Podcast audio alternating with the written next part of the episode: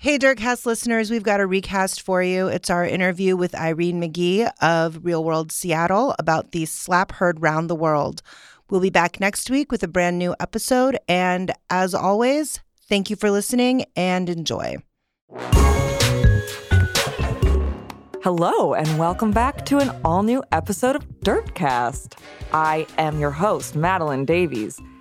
I am excited to be here. We took last week off, it was the 4th of July. Maybe you celebrated. Maybe you thought now is not the time to celebrate being American, and that's fair. Um, but here's what we can celebrate a really good episode. We have Jezebel's own staff writer, Megan Reynolds. Hello, I'm Megan Reynolds, Jezebel's own staff writer, and I'm very, very excited to be here on this podcast. Uh, and Megan will be helping me discuss the dirtiest dirt of the week. Can't wait. Later in the episode, we have Irene McGee from the Real World Seattle as our guest this week. And she just has some really amazing insights. And she also was a part of this very profound moment in reality television uh, in the late 90s. One night, Rebecca and I were roommates and we started whispering to each other. And that's how we found out our rooms were mic'd. But first, I would like to know how are you? It's a rough week because last week was very short. Yes, last week was only three days. And this is a real sort of kick in the pants. Yeah, we got to get going. Got to get going. we'll do it. We'll be fine. Yeah. We always are. I mean, the good news is that we have kind of like the greatest mystery of our time Really unraveling honestly. in front of us. in real time almost. Just like it's I mean, twists and turns at every every day, every hour. and so we're going to be discussing it right now I can't on wait. the dirtiest dirt. So Lena Dunham Mm. and her dog, Mhm. Lambie. It was a tumultuous relationship while it lasted. It was. It was. She fed it a salmon salad, I think, off of a plate at a restaurant. Like a sidewalk cafe Yeah. in front of many people. Um, it had some biting issues. Many biting issues, well documented biting issues. um, Yes. On Instagram. she Instagrammed a picture of her bloody butt Right. that the dog had bitten, which you just wonder how it got there. I just you know? I mean, I had some questions about that specific picture. sure, lay it on me. Um, well, I looked at well after all this stuff happened, I looked at that picture and I was like, you know, that kind of looks like it could have been her period. That's what I thought right? it was. I thought it was like a free bleeding picture, Some which is very like- her. Exactly. But it was a little pre like free bleeding. It was a little before free bleeding really like gained traction, I suppose. But that that made it stain on the world. that no, but that t- I thought that was weird. yeah, so weird. But in any case, so there was some biting, potential biting on the bottom, yeah, behavioral Dunham. issues. Uh, pissing in his own mouth. yeah, it had. Yeah, the dog peed in its own mouth. which I still no one has um, adequately explained that to me, and I'd I'd love I'd love to read just like 200 words on like how and why. That's all. Yeah, like, a let's get a vet on that. I love I would love that. One thing that's interesting is that Lena loves to talk about Lambie, and she's been Mhm. talking about him for a long time, Mhm. years. Years. And she recently got two, I think, like purebred poodles. two little like tiny like toy like what are the a teacup, poo- like little fluffy things, little Yeah. teddy bear. and suddenly, like Lambie's kind of not around anymore, and everybody's wondering, "Where's Lambie?" where's Lambie? so she, Valid question. right? I mean, everyone. I mean, the every, question on literally. everyone's list. I mean, I hear it on the subway. I mean, everyone. Where is Lambie? Buskers are just like, They have songs about yeah, it. they're bongo drums. I mean, we find, but we now we have a we have an answer as We have to an where answer. Lambie is, and in a very cool Instagram post that the copy of which was like I don't know, like three paragraphs long. yeah, we cut it down a little bit. She, do you want to read it? Please go for Oh it. my God, great. Well, you know, honesty is my jam, but this one has been really heartbreaking to talk about. But I feel I have to share that last March, after four years of challenging behavior and aggression that could not be treated with training or medication or consistent loving dog ownership, Lambie went to live at an amazing professional facility in Los Angeles at Matt the Zen Dog, where an awesome person named at the real Danish Shea, uh, sorry if I, mm, who is educated in a rescue dog specific trauma, loves him so hard. Lambie suffered terrible abuse as a pup that made having him in a typical home environment dangerous to him and others. We needed to be responsible to ourselves, our neighbors, and especially our beloved boy. There were so many lessons in it about forgiving myself and loving with an open palm and giving in to a larger plan. I have a couple thoughts off Can't the bat. please. First, Danny Shay definitely sounds like a Vanderpump Rules character. Yeah. Like uh, the you know, it's like Danny with an I, yeah. You're right. and she's a real bitch. That's a good that's a good point. I'm I'm assessing Danny Shay's Instagram right now. Oh, it's a post about Lammy. The first thing is like a photo gallery of Lammy. So he's You say I. Lammy, which is probably the right way of I saying don't want it. because it's like a lamb, Lamb E.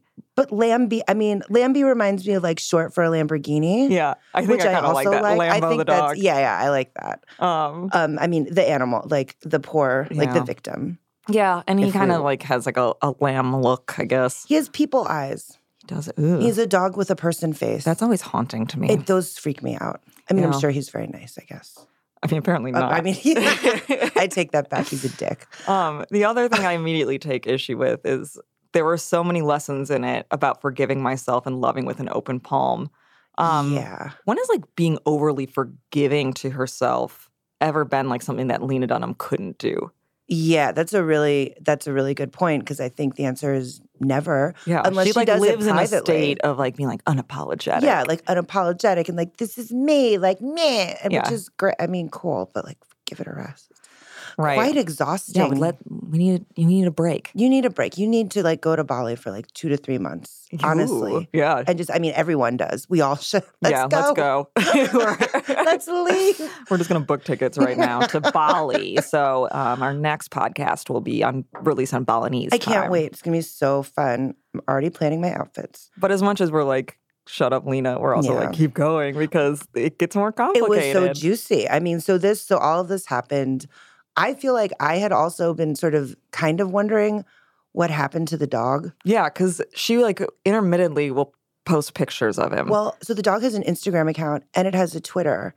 And if you go through like the timeline, 2017, huh? I mean, my God, look at how blessed are we? so blessed. But if you, she's someone, her, I assume, is still posting Instagram photos and captions and tweets as Lammy, even though, as we will soon find out, Lammy hasn't been in the picture for what, how long? Like, When she says last March, we discovered she means 2016 Yeah. March. She doesn't mean like a couple months couple ago. months ago. I mean, so Lammy has not been in her life on a day to day basis for over a year. Yeah. And yet she continues to maintain his social media presence, which is very bleak, I think. like really dark. like a little like wow. That's like another that's like a separate issue, I think. It's like if like a celebrity went to what was like the famous rehab from the Oh. mid aughts, the Cir- Promises? or like it's a Cirque Lodge, I think is what it's oh, called. not it's like, promises in Malibu. No, this is where like uh, Kirsten Dunst went. Oh, right, like, okay, yeah, yeah. I think it's Mhm. called Cirque, and it's Mhm. just like if someone was just still tweeting as them, like everything's fine. Yeah, it's their assistant being like, I'm great. Like, guys, it's okay. Like, it's fine. we all stumble. we all stumble. Everyone falls and everyone gets right back up. Not, I mean, I mean, most sometimes people. you got to lie there for a while. You do. I can respect. I can. as, if anybody can respect a wallow, yes. it's me. But you don't get to wallow for a year and change Mm-mm. about a dog that you gave up. Right. And then it, it also like has come out since then that she like has a story about uh Lammy being Mhm. abused by various owners like and, three owners prior Yeah. to her. Yeah. Um and then the shelter that she got him from, Oh, yeah. Bark, Mhm. uh released a statement that was just like, what like, what are you talking yeah, like, about? I'm, I'm, we have like, like they have a record of yeah. where the dog was and it was a surrender and it only had one family before. Yep. And I- apparently it didn't even have any behavioral issues at the time. well, the other thing that they said there, so the Yahoo story came out like, what was that, on Friday? Uh, yeah, I think that was happened? Friday. It was all late last week. Right. So the story came out from Yahoo News, of all places, that was basically they talked to someone at Bark at the dog shelter who disputed like every single thing that she said. And was so salty. He wasn't just like this guy wasn't just Yeah. like, oh, this is wrong. He was just like threw a bunch of like digs about Oh, yeah. girls in there. Oh yeah, he like and he like, but I mean, they like animal rescue places. They really care about these animals. They will have all of the receipts. They will have sheafs and sheafs of paper and things and photographs Right. to like if anyone comes for don't come for a rescue facility. Like don't. Right. And it's like people who have genuinely devoted their lives Mhm. to uh, the rehabilitation and care Yep. of animals. Yep.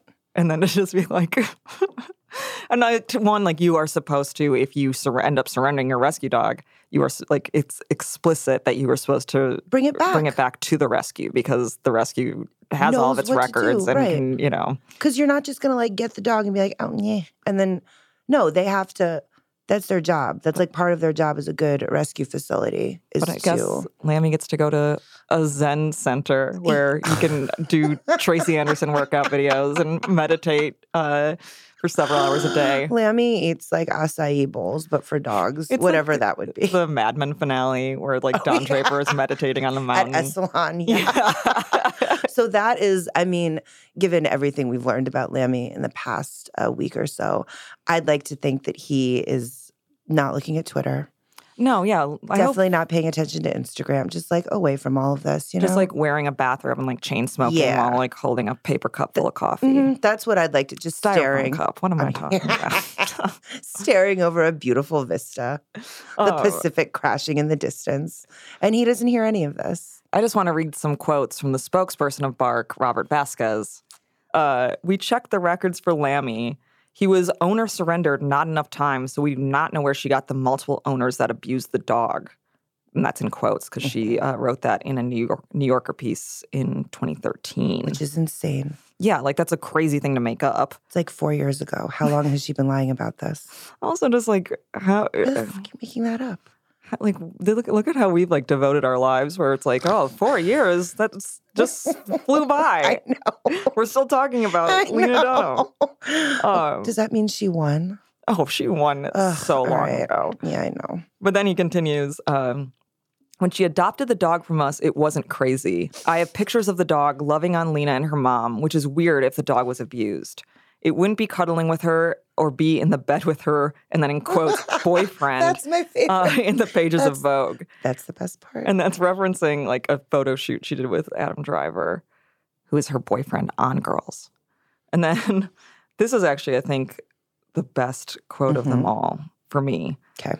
It's just hard to believe the dog was nasty when she took Lammy to every green room with her when Girls was still a thing four years ago. Yeah. Like, ooh, like, That was that was amazing on like so many. Uh, that was my favorite part as well. like this guy's like Real Housewife tagline would be like, uh, like I may work with rescue dogs, but I'm the real bitch. Yeah, You know, like that type of thing. um, listen, he guy's got a point. It is like one of like that is a thing where sometimes like dogs have a honeymoon period and then they're like you know it's like I'm not saying that Lammy didn't have uh, his share of Well, we behavioral don't issues. right. We don't know. We don't know for sure. We weren't We're in not Lena's Lammy. house. I mean, thank God. Yeah, we were not Lammy. We were not Lammy. I am not Lammy.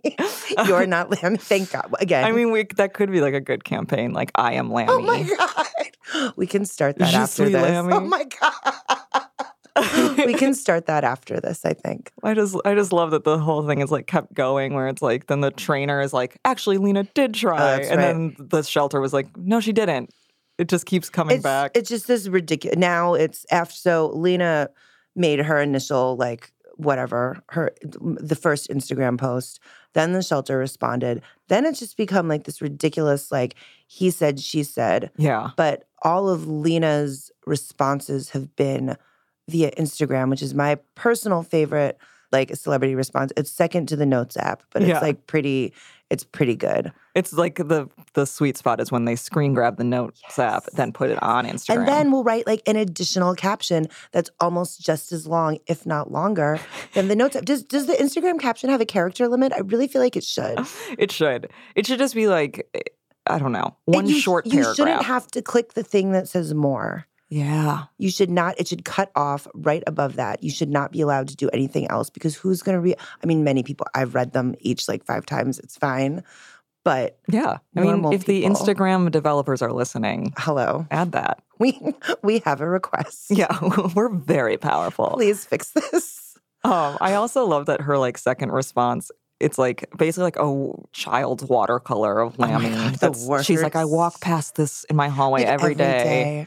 And she's like, she's like, there's a lot of uh, bullshit stories about me in the news, and I usually stay quiet, but not this time. No, like And I'm again, I'm like, speaking up. Like, are when you? have you ever been quiet about anything? I've anything? asked you to be quiet numerous times, just in private, Yeah. and it's never happened. And and now, she is like the perfect example of someone who, like, I've always felt like girls was neither worthy of the scorn or praise. Where I was like, it's like a decent show. It's fine. Like, it's fine. yeah, But she is a person who like can't let her art speak for itself. correct. And so it anything like she does that is cool or interesting Mhm. like gets completely uh, Overshadowed. yeah, because you're just like, Ugh, I'm gonna have to deal with some weird fallout from this. I mean, and I don't know. I guess I can understand that impulse to sort of make the thing and then make a big fuss around the thing in the sort of performative way that she does.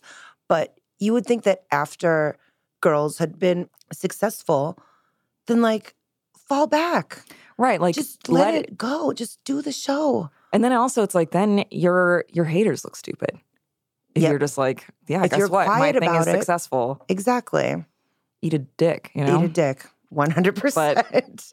But, she um is physically inca- it appears that she's physically incapable of doing that. yeah. I mean, I pro- I'm prob I probably am too. I just have never had like a Lena Dunham success. Never So I'm just like, I'm It's sure coming. if someone, if I made something, someone was like, "Oh, I have an edit," I would be like, "You shut up! like flip a table. you're victimizing me." Post Instagram videos of you sobbing. yeah. Just like for hours. Well, yeah. So anyway, Lena will not tolerate the uh, speculation She's about not here for it. about Lammy. Lammy, but Um, she responded on Instagram, then the trainer, basically everyone's then it's weighing in, and of now we're doing it. and now we're here. It's come full circle, Full or not full circle. I don't know. it's just, I mean, it will like everything else. Something else will rise to the top. yeah, I And mean, and Lammy, I'm I'm praying for you. I mean, always. I have been for, for years, Lammy. If you can hear me.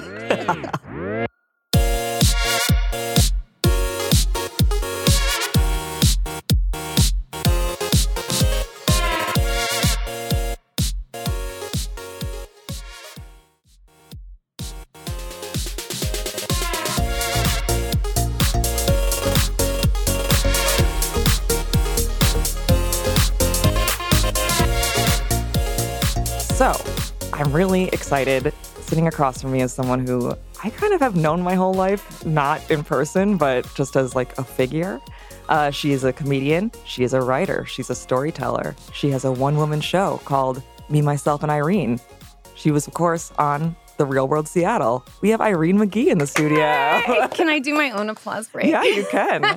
that was such a great intro. I also have to tell you that my family has always really been on your side. Like, we've always been like Irene fans. Really, the whole family. my mom, my stepdad, and I would watch Real World Seattle, and we were like, she's so funny and she's so cute and she's so wry, and like we all really loved you. That is so sweet. You know, that is really funny you say that because I feel like, you know, obviously I was very, very likable until the mysterious departure. Right. Where they had me in like nine different outfits from an edit, you know, and then like being look like I'm crazy and I'm leave. And and it makes me feel so warm inside to know that people still like me No, after uh those departure shows. It's weird that like of that season, the things that I remember is one, I remember like being really charmed by your friendship with Nathan because I think it kind of fulfilled this weird like, oh, she's like quirky and he's like a handsome jock and they're friends. Like yeah, yeah, yeah, like, yeah, totally. Um, yeah, and then also like you were kind of like you had Lyme disease on reality television before it was cool. a thing. Yeah, before it became Lyme disease. I'm actually doing something this month for Lyme disease awareness. Hopefully, I get it out. the door.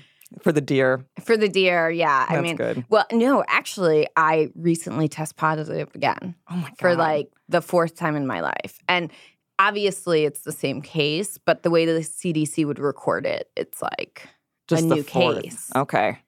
so it's a real problem. Yeah. because definitely. people like me have it haunting them for 20 years. Yeah. So That's awful. I'm sorry. I know, but I have a brilliant idea. You you're going to be Lay the first person I'm pitching it to. Are you ready? yeah, br- break it break it here. Okay, so like Lyme disease, the main symptom is fatigue. Yes, Did you know that? and know like that. back aches and just like flu, right? Right. And they call it an invisible illness because we're always at home in bed. Right. And it's not like you, look like death. Right. just- well, I'm well, we just become flakes. Like Yeah. socially, you'd invite me out, I'd say yes, and then I'm in bed. I can't really go. But in our beds, we're not really powerful. And then I was thinking about all the challenges, you know, the ice bucket challenge. I don't want I don't want, yeah. What can we do? They have this bite of lime. Did have you ever heard of it? No. Exactly. Exactly. No one it's been going for three years. I love the ambition, but it's if something that you know, you're an internet person, if it doesn't Yeah. go viral, It doesn't Just exist. stop. And so I thought we would have a nap on Washington. We just take a nap on the Washington Mall. It, I- wouldn't that be powerful It would be powerful and comfortable. and comfortable? And if you can't come, you can just wear pajamas. And Yeah. who wouldn't take a nap for Lyme disease? I mean, I yeah, I would take a nap for like eh, Anything. Yeah, you could just be like, my new cause is And could you imagine the taglines? It's it's just like come to bed with me. I mean, that would be maybe not with me, but with anybody. sure, but I'm saying like it's really hashtagable. But I want to go Okay, back, we're gonna probably yeah. to 1997, where you, young Irene, Young Irene. are a college student. yeah, no, you're right. I guess auditions were 1997. Okay, go. So tell me like what brought you to the auditions and what the auditions were like. I'm going to tell you the real story, which I've never really told. This Oh is a real God. story. I had probably a Lyme feverish sleep one day when I was like a year earlier. And I woke up and I was like, I think I'm supposed to be on that show, The Real World. Which You was like, weird because I had never seen, like, I was, ne- I didn't have a TV. I never had a TV in college. Like, for me, like being in a bunch of rooms with people while they're watching Party of Five or 90210, I was like, oh no, I want to hang out and talk. Like, I don't want to, I hate Yeah. this like commercial break talk. But like, I had studied abroad in England and I got back with all my Georgetown friends and we were all talking about what we wanted to do when we grew up.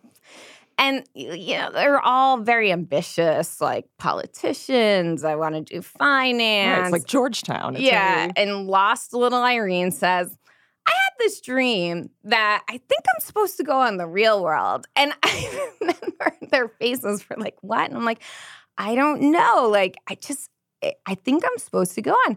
One of the people that was at that meetup, she left a message on my answering machine, like a play a button answering machine on my telephone Yeah. because there was no cell phones that said she had heard on the radio an announcement for real world tryouts and she left a message on my answering machine and said this is your big shot baby they're in dc and i called a few friends and they were going so i was just on a lark completely said okay i'm gonna go like and I had toe rings on. I I had what I called it my uniform in college. I had like a holy gray t-shirt. I wore a mm-hmm. white t-shirt underneath. I got G- all of these clothes, by the way, were given to me by like my rich friends. Yeah. they were like hand me downs I from think I still am like that, which I'm is like still like that totally today. Like I go to people's houses. I'm like, oh wait, you're donating. Let me see your yeah. purse. Oh, I'll go through that I can't bag. help it. I can't Yeah. help it. I can't believe the things I get rid of. So I'm, and that was my uniform. I wore it every day at Georgetown. Like just woke up, wore the same jeans, t-shirt, gray t-shirt over top. That was my look. Mm, you know, toe rings, hair down. The line was insane. I mean, and every, it- you know, it ran the gamut. Like, but I would say most people were super dressed up. I Yeah. mean, it must have been a bunch of, co- it's a college mecca. So it's Sure. like Georgetown, George Washington, American, like it was huge. It was a huge thing. And I had a midterm. So I only filled out like one answer. And at the time, I wanted to be on road rules, although as luck would have it, I did not get cast for road rules, which is fantastic because at the time I thought like that would be more fun, right. like adventuring. But now it's like, oh no, I just would have been on a bikini a lot on national TV. That would have been Also, just too like for as trapped as you probably felt in the Seattle house, like if you were in an RV. in a bikini. I just think the whole in a bikini Yeah, thing. there you go. So anyway, um, I answered. They said, if you could bring one suitcase, what would you pack? And I said, um, my blow dryer and my Paul Mitchell conditioner and my Paul Mitchell gel. As a rep- there's an underrepresentation of curly haired people on national television, and if I go on TV, and I need- need my hair to look good. And what's so funny is that people don't know is in the scene, all full circle. When I leave the show, there I'm carrying a giant tub that tub is Paul Mitchell. That's your curly hair product. yeah. I would go to like real hair places where like hairdressers could, Yeah. so I could buy in bulk because it was cheaper because Paul Mitchell was like that was super high end back Yeah. then. I mean, as a fellow curly, like I get that it's you got to spend a little extra. so that is how I ended up auditioning and basically they must have seen me because I was I was studying under a tree and maybe or they liked my answer or Yeah, they it was must like a have had people answer. scouting who knows? And they put my friends to go to the right and I said I have to go. I have a midterm. Like I have to go. Yeah, and they were like no we really need you to stay and they sent me to the left it feels like the CIA or like the even just like the TSA, where it's just like, no, you have to go into the other yeah, room. so th- and then I sat down with the director and we laughed and we joked and I said I have to leave. Here's my number. I can't stay. I didn't, Yeah. there was no it was just one way trust. Like here's my number. I have to go take a midterm. yeah, I'm still in college. I'm still in college and I need to graduate. Right. Real world's not going to pay the bills. Yeah, yeah. Well, I mean, I don't know what you thought back then, but you Yeah. didn't really know how the process worked. Right. I didn't know necessarily that they really don't pay you or That's, yeah, that's, I mean, I think at that age, you're still, even now, they say your prefrontal cortex doesn't develop until you're 25. You're not like fully an adult. Yeah. And, I, and I think that's true. it Like, definitely was true with me. to me, it was just, oh, I could live in an amazing mansion with hot guys. I mean, I think right. those were the priorities, right? yeah. So you gave your number to the director. Mhm. Then he contacts you and is like, "We want you." Yeah, I mean, I went home with my friend Kathy and uh and my other friend and and to hear the stories they told, like one of my friends, not Kathy, Kathy just was like really went for moral support, but one of my friends told a story of how she gave a like head to some lead musician. And I was like, that's what you said? Like, I'm never gonna get on this show. She was like, What did they ask you? And I was like, Well, they asked if I had sex. And I said, That's a little personal for our first meeting, don't you think? it is. right? Yeah. And he started to laugh. And then I said, How many people answer that question? And he said, Everyone. They're so willing to just. And I was like, well, I'm not. Yeah, you're like, I'm gonna keep it in. yeah, so uh, it's a very long audition process back then. I I can't imagine it was like that now. Yeah. But back then you you definitely, I mean, I think there were seven auditions. They like called my nana, they called friends at school, they called my parent. Yeah, it was just a very I mean, I guess that was the idea of a background check. I mean, I guess now it's probably just like, a hey, real yeah. criminal record background check. Yeah. I mean, yeah. but I, think feel like it's also probably just like, oh, do you like to get fucked up and have a really volatile Right. personality? Great, you're on. Like, Right. oh, and you're hot. Okay, oh, fine, you're hot. on. right, right, right, right. I know. It's just like a plastic surgery check. Um, I do want to move forward a little bit to like when you're in the house, and you've written Mhm. about this. You wrote a really good vulture piece a couple years ago. Oh, ago. thank you. You know, that piece changed my life. really? It really did because I had never really spoken about it. And when I did No One's Listening, it was great because it was this podcast and I was sort of, I never had to be Irene from the real world. Right. It was like, I was just Irene. And most of the people that listened to my show were tech people or media nerds, but they didn't, there was no marketing it as who I was. You know what I mean? And it was pretty brave of me to do. I thought so. Um, and it really took a lot. Like I definitely read it to my therapist a lot before I got the I was like, "Do you like this line?" If there Like, was like, I'm not an editor. I don't know. yeah, yeah, cool. Because it was it was this hard to like, you know, publicly talk about why I said what I said to Steven or, but I didn't really address it. But Yeah. just sort of to even publicly talk about it, I had never done. So, I mean, just to like set this very horrible scene, Right, you're leaving the house. right. You walk out with Steven. Mm-hmm. You kind of make a joke about how a marriage between the two of you wouldn't work Right. because maybe that was an earlier reference. And you say, because you're a homosexual. Mm-hmm. And at the time, he was not out. He's now married to a man. And then he goes back into the house, takes the stuffed animal of yours that he had stolen, throws it in the. No, no. No, he, said, he called me a bitch first. Yeah. And bitch was not a word you could say on TV then. Yeah. Um, he called me a bitch and they aired that for like the 10th time. Yes. Yeah. And then And he, everybody's fine with a female being called a bitch, apparently. Oh, yeah. No, I mean, is to like, this day. to this day, they're like, she outed him, but it's like, oh, but he got to call me a bitch day and night, and nobody took issue to that. Right. um, yeah. And then he stops your car as you're pulling Mhm. away to leave the show. Opens the car Open door. palm hits you right in the face. Yeah. I told Levi, our producer, and he agreed like we're not gonna play the clip just because it's an ugly it's an ugly moment. And it's just It's ugly. It's awful. And it's it was an ugly listen, I it's funny to me that like like even the comments Yahoo just uh, wrote a story about it they yesterday and um you know the comments are just very he said she said like Irene shouldn't have done this I would have slapped her in the face too I get a lot of that in Right. comments like I would hit her even on my comedy thing people are just like I would have hit her harder and somebody wrote that's insane. yeah. I mean, it's how women are treated in media is horrendous. Yeah. And equally horrendous, reality television has allowed a space for the other, meaning that it's a it's a space with lots of women. It's a space with lots of different races, different, you know, genders, like different, you know, s- Orientations, yeah. orientations. So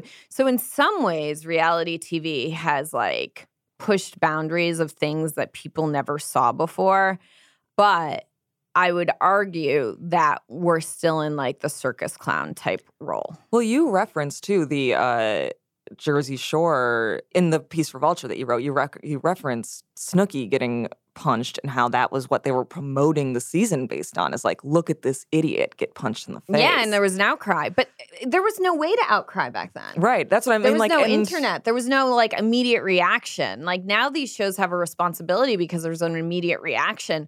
And what makes me really sad is that nobody thinks like there was a thing on Survivor where one of the guys took out a guy who uh who was transgender. Yeah, he outed him as trans. And it's like again, he said that, but the show outed him. Yeah. Like in all fairness, this guy was pushed to an extreme. He was starving. I'm not saying what he did was right, Right. but 100% it's the show. Yeah. They own the edit. Like if they genuinely thought that Stephen, you know, Jon Murray is a gay man, Uh, Jon Murray, the executive producer and co-creator of The Real World. if he genuinely cared about Stephen's sexual orientation and how this might come across for his life or his universe or his world, it did not have to be aired. Yeah. Period. I want. Yeah. And they didn't have to air me getting hit. no. I mean, it could have just been like Irene leaves the show and and I'm just sort of called a bitch a lot on the way out. And and I think it's just a power move. Like I think the same way this Bachelor in Paradise, which if people don't know what's going on with Bachelor in Paradise, I wrote some really hilarious tweets about it. Did you see them? I did. They're funny. You should read some. But anyway, um, in Bachelor in Paradise, the show gets canceled. We don't really know why. There's a producer apparently who complained, and it's sort of being in- insinuated that there was a potential sexual encounter that may not have been.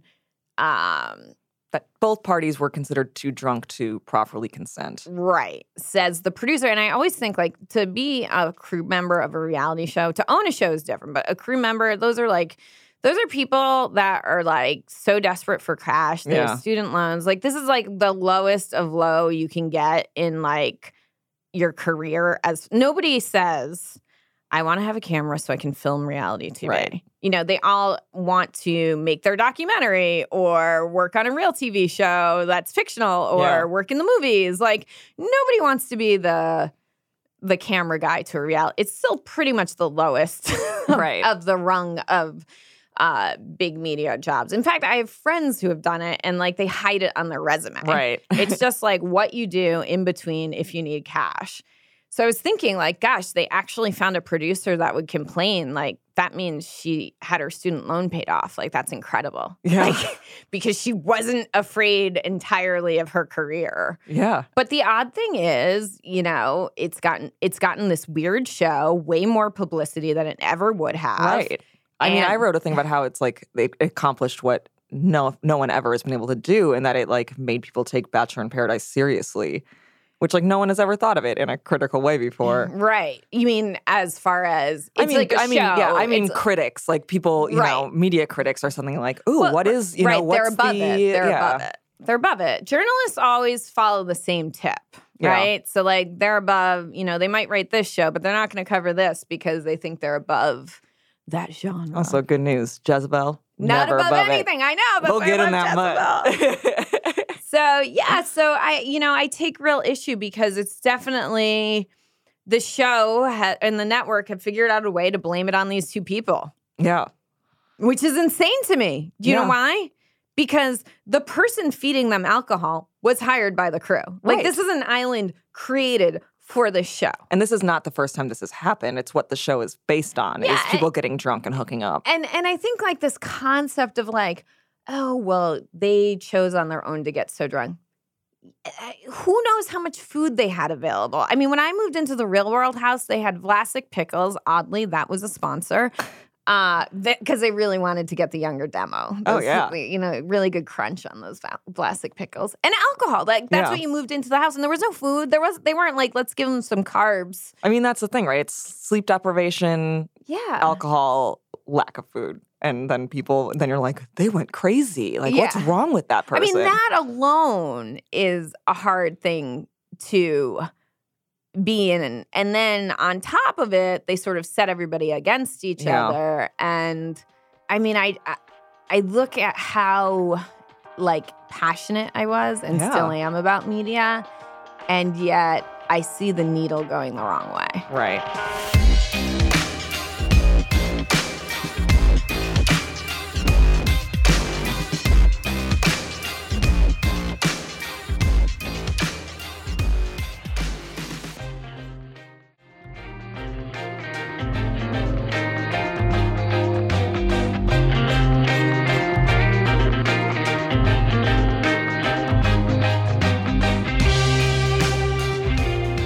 Like the production manipulations inside the house like? Because it sounds like one, you were never fully alone, which would drive me psycho.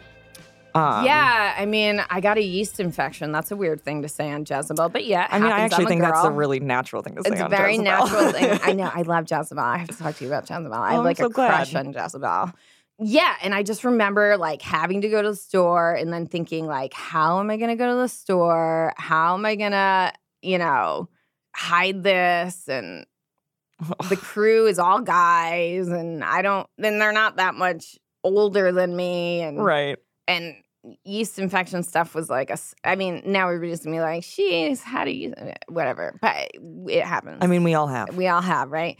That was but there was no three day miracle cure or Right. one day. Back then it was just like you were committed to 14 days of, of of and I was just so embarrassed and like hiding it under my bed.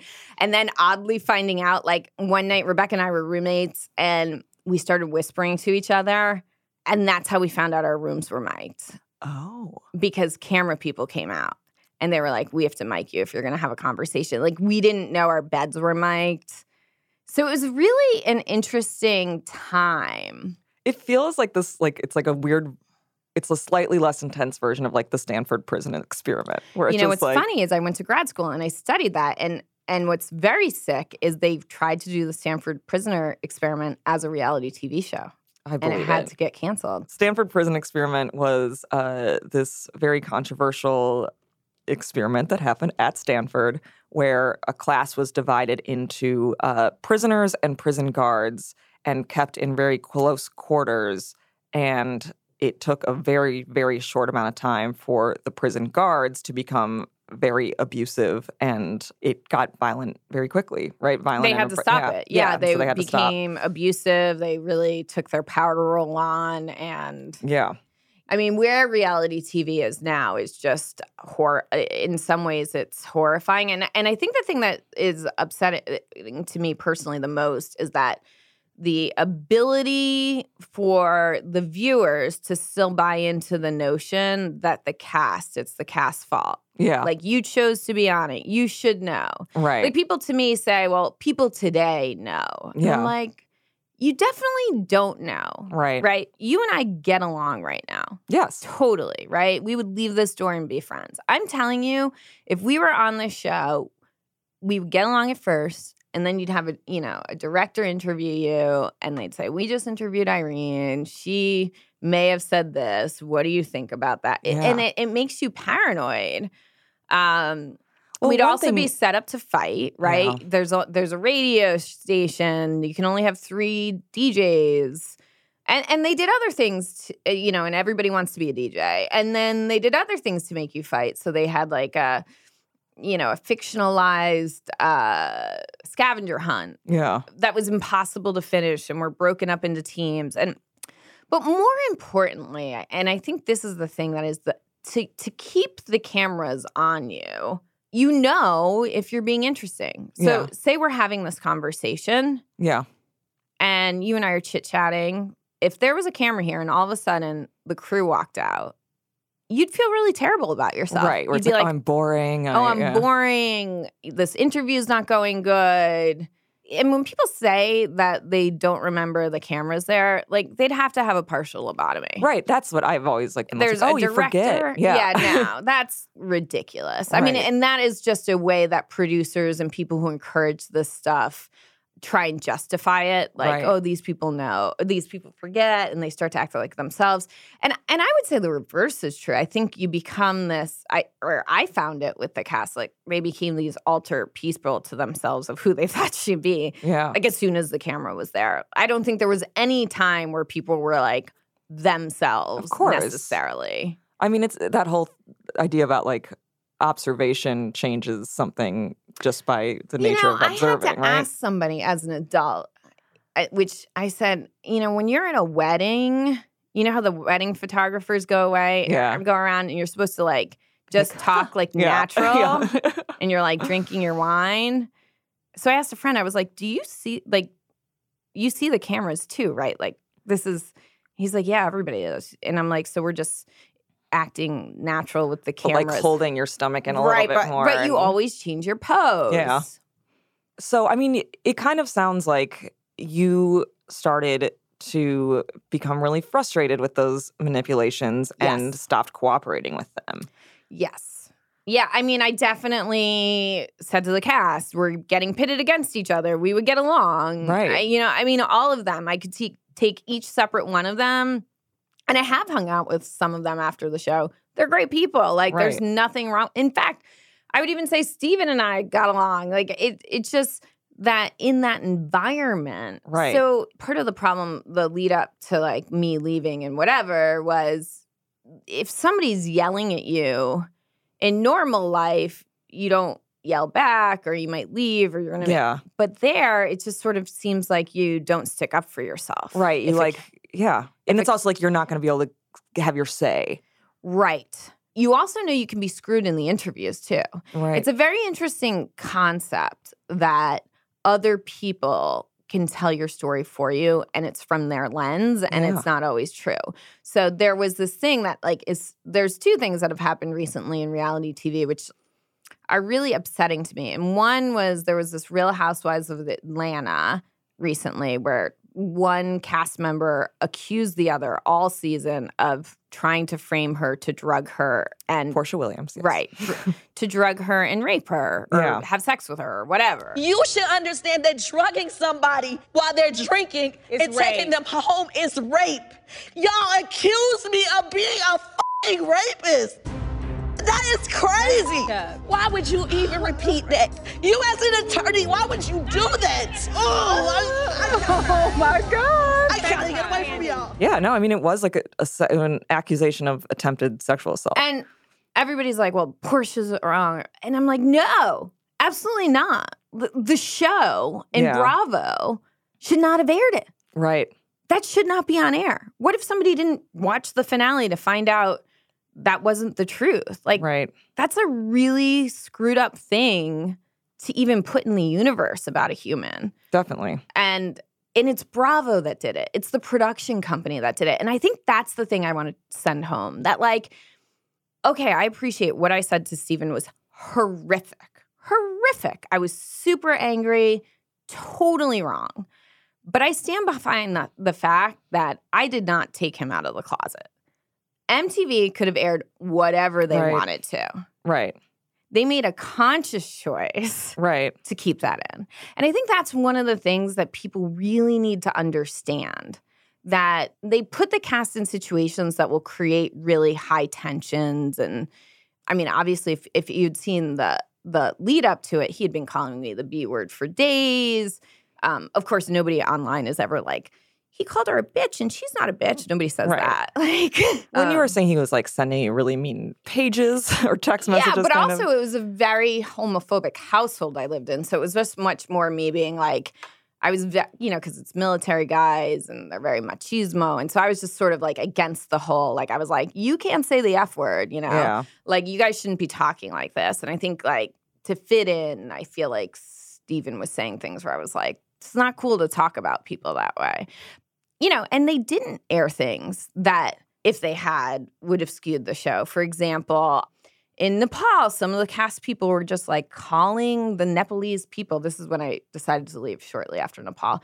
They were just like, call them Habib, they'll answer. That's horrifying to say, horrifying. Yeah. And I, I went crazy. I, not crazy, but like I got said to the camera people, you know, let me explain, you know, because they were young too, but I was like, you can't go into another country right. And treat people this way. And um, the Nepal trip was really hard for me I bet. because the crew was like running after people. They do open funerals, um, which is very healthy, unlike here in America where we bury people, we're like, we dress "Mm," in black, yeah. and then we go to therapy quietly for Right. a year.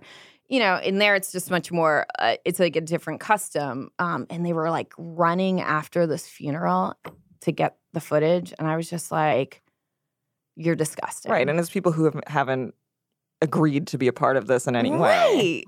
I was just very sad. I, I think I went into it thinking like this will be fun and I get along with people. And then I was just very sad and I felt very trapped. I think that was the other thing that that's hard for people to understand now. But like back then, leaving a show was not an option Right. there's no internet. You have to remember there's no internet. There's no comeback I could have, like of like way to say what was going on. I certainly didn't know at the time Stephen was gonna steal all my crap, including my teddy bear. And So that Yeah. happened just like he just producers egged him on to do that or yeah, I have no idea how it happened. Woo! Is this yours? I told you he stole it. My stuffed animal. He took it the other night in the temper tantrum.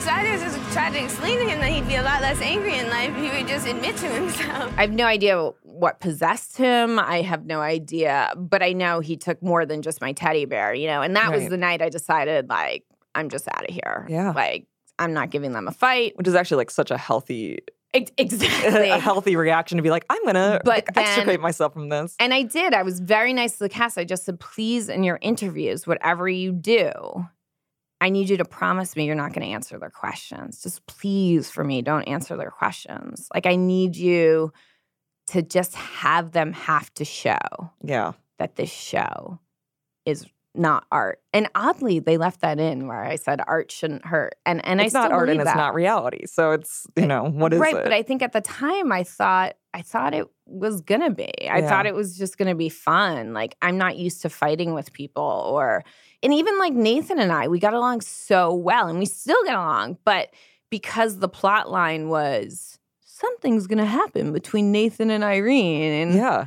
he had to distance himself from Yeah. me because I remember he had like a the episode his girlfriend. girlfriend came, it was like a weird thing where he was being very rude to you. Yeah. and it just well, like because of course, Right. because he found out like in everybody's interview, they're trying to like make it look like something, you know, and it was just, it's just very uncool. Like it was just very mean. Yeah, that's it sounds like you guys are lab rats kind of, and it's I don't know. But I also think everybody wanted a career in entertainment, and I'm not even excluding myself in that when I say that. Again, I thought it was like a cool thing to do Oh, it up was until a point. I think probably like then I had like a turning point where I was like, oh, this sounds like a nightmare. Yeah.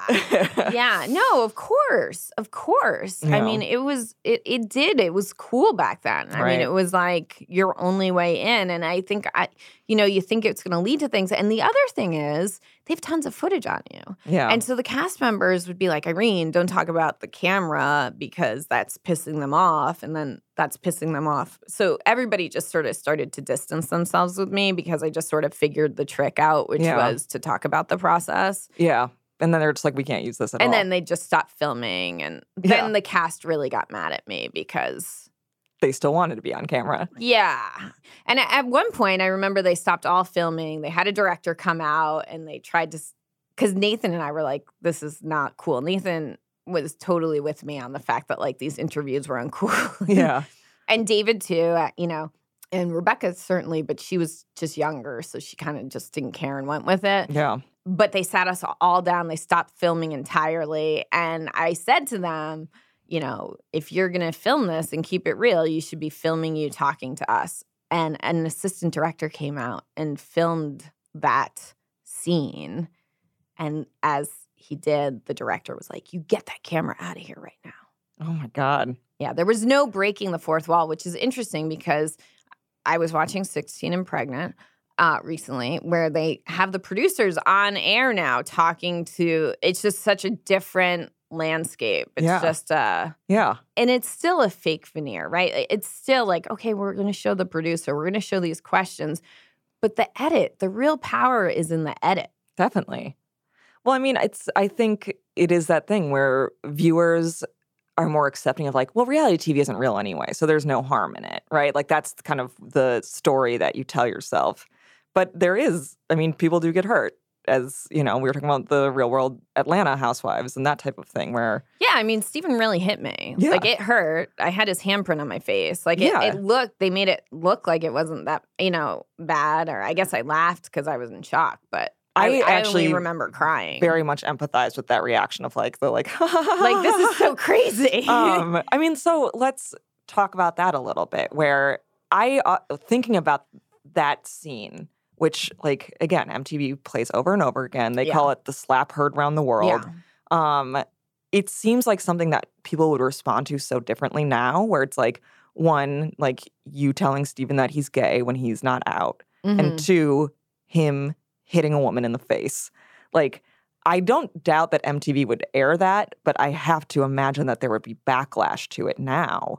Whereas then it was like considered just like entertaining. Like Irene got hit in the face. you know, Stephen was just being such a bully when I left. He Yeah, was just sounds- I really mean, I remember bullying that. me, bullying me, stole all my stuff. And it was just like, you know, I have a daughter now and she takes this bunny everywhere. And Yeah. it's like her thing. And so, like, now that I have a daughter with her thing, I look at him taking my stuffed animal and I'm like, that's horrible. It's just so weird. It's also so cruel because Right. I asked him back. Like, in some ways, it seems horrible, but it's also just like, you don't take a, like, come Right. on, dude. And he just couldn't be kind. He just couldn't, you know. He wouldn't give you your thing back when there's no reason yeah, and the other it. stuff, it was like, fine, keep my jacket, like, keep whatever else you got. I don't, I don't know, but like, just. Yeah, I mean, so at that point, it's like you have been kind of pushed to your brink. You're also sick on top of everything. And I'm yeah, yeah, and I, I definitely think I mean I definitely did not leave the show because of Lyme disease, and the show definitely did not help my Lyme Right, disease. yeah. Just in the same way that Pedro, when he had AIDS on that show, got very very sick, much more sick during the filming. It's a, it's just a Yeah. very stressful environment. yeah, and I think Um, probably a lot of people. I mean, not to justify it, but a lot of people would say things that they wouldn't say in normal life or even I think in normal life. Yeah, I mean, I, I've never been used to being called like a. I've never had somebody steal something from me. I've never been verbally abused that way, Yeah. and you know, I I don't think I've ever been so mad at somebody in my life either. Yeah. where where to me it was just so obvious that we're getting set up yeah, that it was just like, come on, Right. use your noggin here. Like this is all.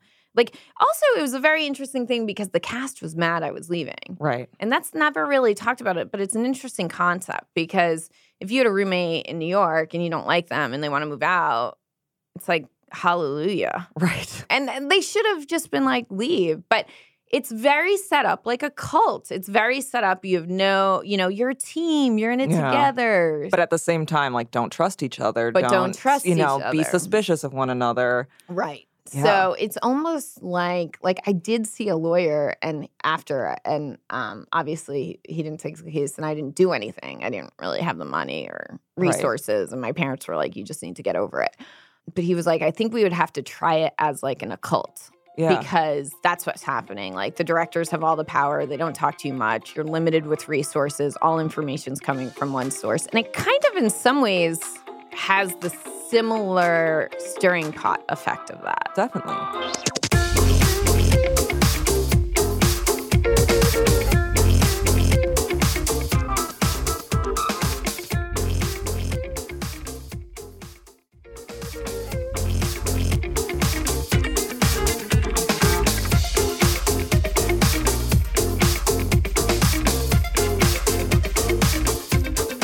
You have alluded to watching some reality TV now. Mm-hmm. Uh, how do you get through that as someone who has been through it?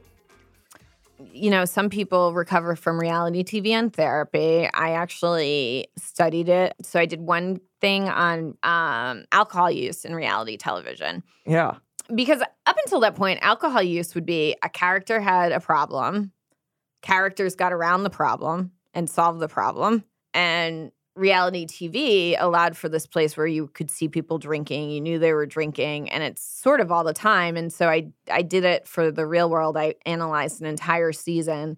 And the shows ran 22 minutes and on average people were seen drinking or using the word drunk. So it's it's the symbols. Like yeah. I couldn't prove at some points when you saw a clear glass that it was alcohol. So 18 out of 22 of the minutes. Wow.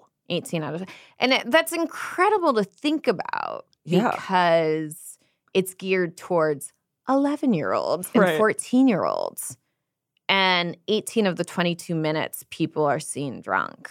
Yeah. It's also crazy to me now how much sex is shown or implied right. you know? But the odd offshoot of me doing all that research was then I oddly got into the shows because yeah. the way they're constructed, you kind of get into them.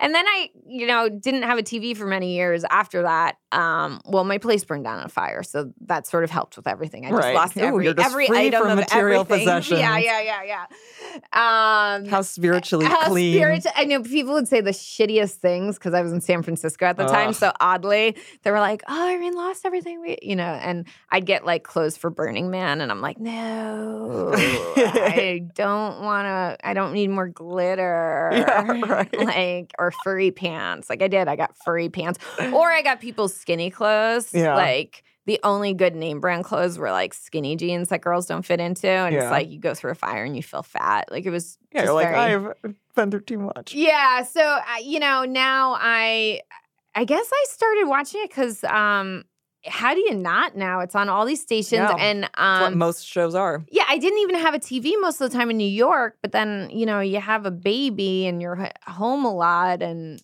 I ended up now with cable and it's just on. Yeah, I find that very refreshing to hear from you, just as someone who like I watch so much reality TV, and again, I think I'm a really savvy viewer, but then I also feel a little bit gross about it. I don't know. It's like, but if Irene does it, I can do it. Yeah, you know, it, it's an interesting catch twenty two, right? Like I look at the Real Housewives, and I'm like, having experienced reality TV, it's hard for me to understand why anybody would put themselves in that environment. But then also, because these are repetitive cast members, yeah. meaning they go back every year and every year and every year, maybe they don't care. Yeah. Like for me, it was like, I would never go back. But I, I wonder if the way these shows with these, I wonder if, I mean, I, I think, I wonder if the plot lines are much more set up and agreed to. Yeah. And, I mean, you can like hear the frankenbiting, like, which is when they basically add words in after the fact that it's been filmed or like recreate sentences by taking different words yes. that you've said. And you can definitely hear that a lot where it's like mm-hmm. suddenly you'll hear Son- Sonja Morgan's voice much clearer than it should be, just being like, So, Ramona, tell me what happened at Boutique, you know, or whatever. Yeah, I mean, the interesting thing about The Real Housewives to me is how much of the edit is in the interview.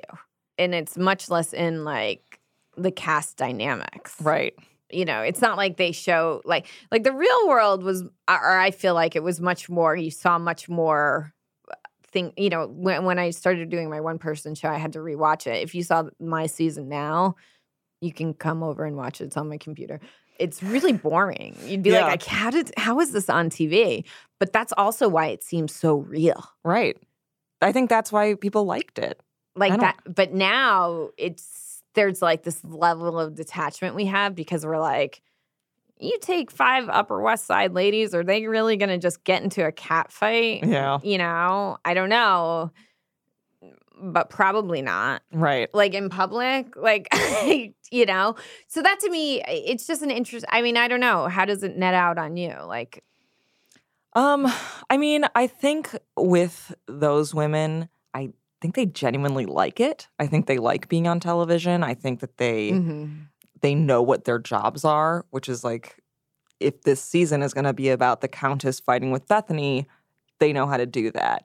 And where it falls apart is when they stop being willing to do it, when they're just like, we're not going to film with that person.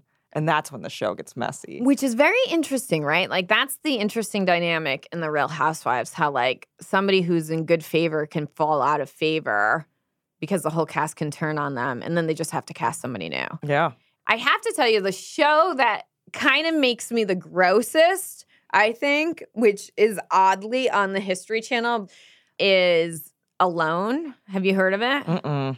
You get sent alone in the woods Mm. with a camera and you just have to survive. And they put you in like these really random, not nice well, you're like this is no survivor. Like there's no sun. It's like raining. Right. And like these people yeah. like starve to death. And I mean not to death, but that is the show I feel the dirtiest watching, but also like you have to make compromises in relationships. Yeah. And yeah. and like those shows to me, it's like just the fact that they're on the History Channel and like they're or they're considered so like we're showing how real hardcore camping is, and it's like. No, you're showing what it's like if you get lost camping. Right. Like, Most people who camp bring supplies. yeah, and people. Yeah. People are those supplies. Most people aren't like, ah, check you guys later. I'm going to take a sabbatical for, not going to tell you when. Yeah, right. Even I until either my body quits out or another player taps out. Like, oh my God. and like there's a, a- there's wolves and bears. I was just charged by a bear. Uh, I said, uh, hey, bear. And it just keeps on coming at me. I'm scared. I don't know where he is. He could be into the woods circling behind me. I hear something out there. And they're I don't think they're getting paid anything. I mean, they have to probably get paid the way the real world is, Right, um, for time on air. It's just crazy. I mean, just the fact that they're showing plastic surgery on TV is Yeah. crazy. that I kind of appreciate in a weird way, in that I feel like, yeah, like this is what these people look like, but also like, look, they don't look like that. Like, look at, I don't know, the fact that I've seen the inside of Kris Jenner's face really grounds Kris Jenner for me. That's funny. That's a don't know. great line. it's true though. She That's gets a- it's hilarious. disgusting. It just looks That's like mac and cheese. I don't know. That's it's an amazing line. Yeah, it's true. But it just shows how deep the pain goes. yeah, definitely. And like we can just sit there and eat our tuna sandwich or like do whatever and Yeah. just I mean it sort of um makes me question like what the next generation is going to be like because there's no way to hide them from anything Right. more.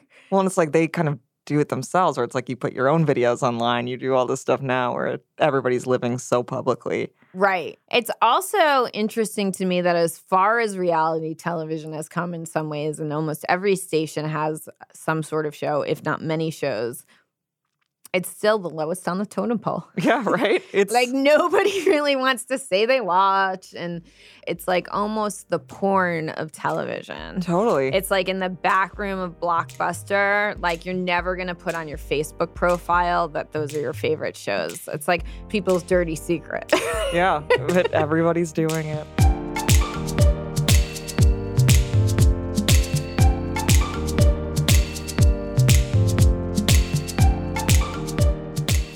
Thank you so much for listening to Dirtcast, and thank you to Megan Reynolds and Irene McGee. Our show is produced by Levi Sharpe with editorial oversight by Kate Dries. Manana Mofidi is our executive director of audio. Our theme music is by Stuart Wood. This episode was mixed by Brad Fisher. Want to send us a tip or just let us know what you think? Hit us up at dirtcast at jezebel.com. Please rate and review us on Apple Podcasts.